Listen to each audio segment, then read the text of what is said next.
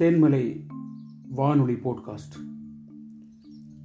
அமரர் கல்கி அவர்களின் பார்த்திபன் கனவு வரலாற்று புதின தொடர். பார்த்திப மகாராஜாவினுடைய படைகள் கம்பீரமாக புறப்பட்டுச் சென்றன அல்லவா?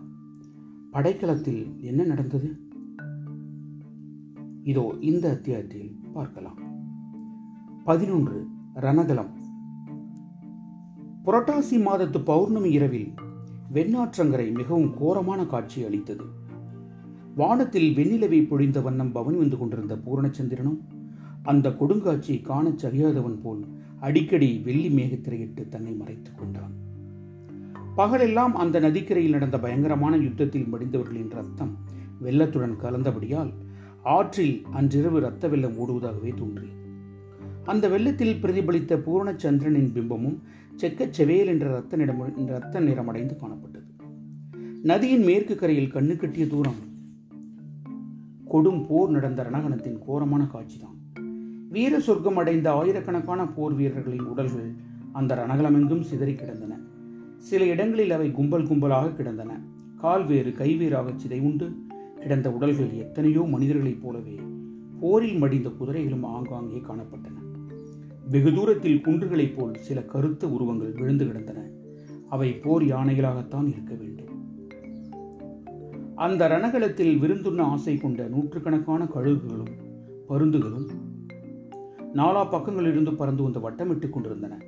அவற்றின் விரிந்த சிறகுகளின் நிழல் பெரிதாகவும் சிறியதாகவும் ரணகலத்தின் மேல் ஆங்காங்கு விழுந்து அதன் பயங்கரத்தை மிகுதிப்படுத்திக் கொண்டிருந்தன. நதியின் இனிய மர்மர சத்தத்தை பருந்துகள் கழுகுகளின் கர்ண கடூரமான குரல்கள் அடிக்கடி குலைத்துக் கொண்டிருந்தன. அந்த கோரமான ரணகலத்தில் மெல்லிய மேகத் திரைகளினாலும் வட்டமிட்ட பருந்துகளின் நிழலினாலும் மங்கிய நிலவொளியில் ஒரு மனித உருவம் மெல்ல மெல்ல நடந்து போய் கொண்டிருந்தது. அது சுற்றுமுற்றும் உற்று பார்த்து கொண்டே போயிற்று. சற்று நெருங்கி பார்த்தால் அது ஒரு சிவனடியாரின் உருவம் என்பது தெரிய வரும் தலையில் சடைமுடியும் நெற்றி நிறைய திருநீரும் அப்போதுதான் நரை தோன்றிய நீண்ட தாடியும் கழுத்தில் ருத்ராட்ச மாலையும் அறையில் காவி வஸ்திரமும் மார்பில் புலித்தோலுமாக அந்த சிவனடியார் விளங்கினார் அவர் கையில் கமண்டலம் இருந்தது. அவருடைய முகத்தில் அபூர்வமான தேஜஸ் திகழ்ந்தது. விசாலமான கண்களில் அறிவொளி வீசிற்று. தோற்றமோ வெகு கம்பீரமாய் இருந்தது. நடையிலும் ஒரு பெருமிதம் காணப்பட்டது. இந்த மகான் சிவனடியாதானோ அல்லது சிவபெருமானே இத்தகைய உருவம் பூண்டு வந்தாரோ என்று திகைக்கும்படியாக இருந்தது. இந்த பயங்கர ரணகலத்தில் இந்த பெரியாருக்கு என்ன வேலை? யாரை தேடி அல்லது என்னத்தை தேடி இவர் சுற்றுமுற்றும் பார்த்து கொண்டு போகிறார்? சிவனடியார் எந்த திசை நோக்கி போனாரோ அதற்கு எதிர் திசையில் கொஞ்ச நேரத்தில் கருங்குன்று ஒன்று நகர்ந்து வருவது போல் ஒரு பிரம்மாண்டமான உருவம் அசைந்து வருவது தெரிந்தது. அது சோழ மன்னர்களின் பட்டத்து போய் யானைதான் அதை கண்டதும் சிவனடியார் சிறிது தயங்கி தாம் நின்ற இடத்திலேயே நின்றார். யானையின் தேகத்தில் பல இடங்களில் காயம் பட்டு ரத்தம் வடிந்து கொண்டிருந்தது. நடக்க முடியாமல் அது தள்ளாடி நடந்தது என்பது நன்றாய் தெரிந்தது.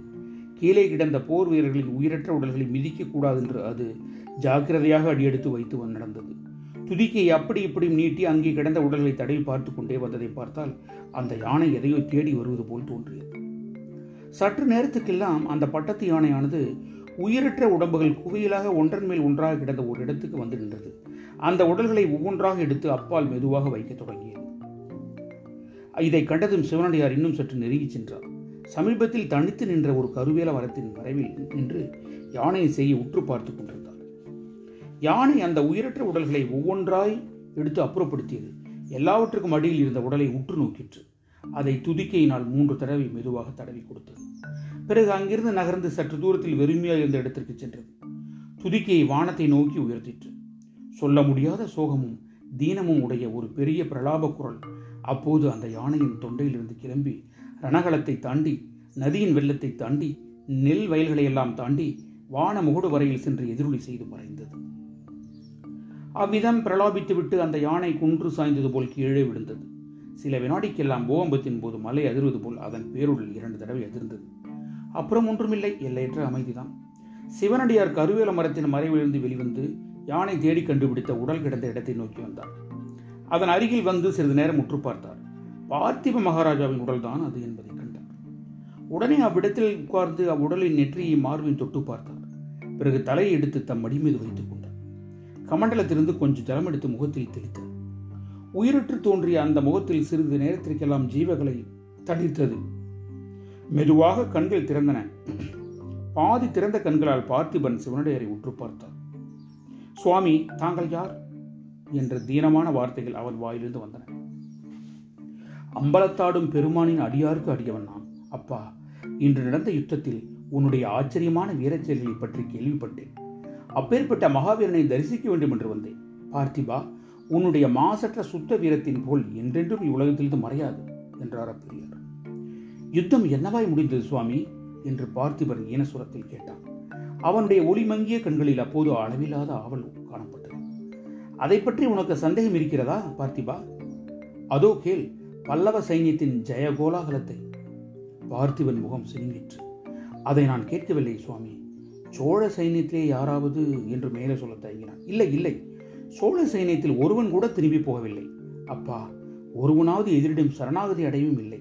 அவ்வளவு பேரும் போர்க்களத்திலே மடிந்து வீர சொர்க்கம் அடைந்தார்கள் என்றார் சிவனடியார். பார்த்திபனுடைய கண்கள் மகிழ்ச்சியினால் மலர்ந்தன. ஆஹா சோழ நாட்டுக்கு தற்காலம் பிறந்து விட்டது சுவாமி இவ்வளவு சந்தோஷமான செய்தி சொன்னீர்களே உங்களுக்கு என்ன கைமாறு செய்யப் போகிறேன் என்றான். எனக்கு ஒரு கைமாறும் வேண்டாம் பார்த்திபா.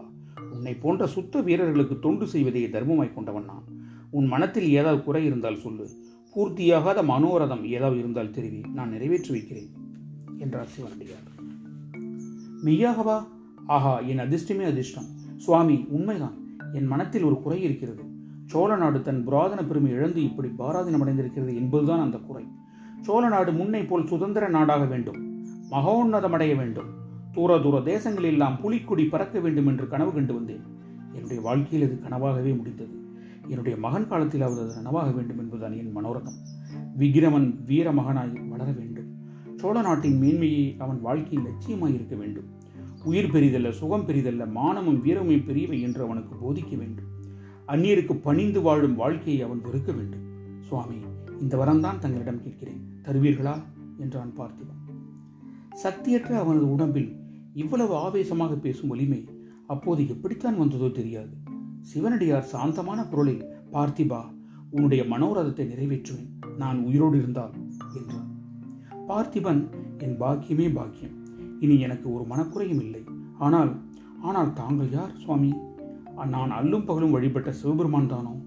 ஆகா தங்கள் முகத்தில் அபூர்வ தேஜஸ் ஜொலிக்கிறதே.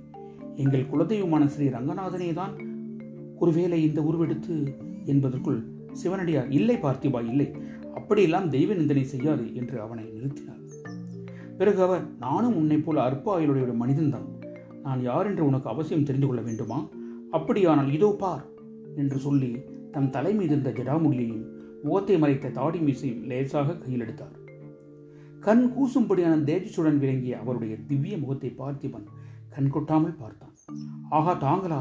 என்ற மொழிகள் அவன் வாயிலிருந்து குல குமுறி கொண்டு வந்தான். அளவு கடங்காத ஆழங்காண முடியாத ஆச்சரியத்தினால் அவனுடைய ஒளியிழந்த கண்கள் விரிந்தன. சற்று நேரத்திற்கெல்லாம் அந்த கண்கள் மூடிவிட்டன. பார்த்திபனுடைய ஆன்மா அந்த போத உடலாகிய சிறையிலிருந்து விடுதலை அடைந்து சென்றது. குரல் வண்ணம் கவிஞர் சே. ஜெயக்குமார்.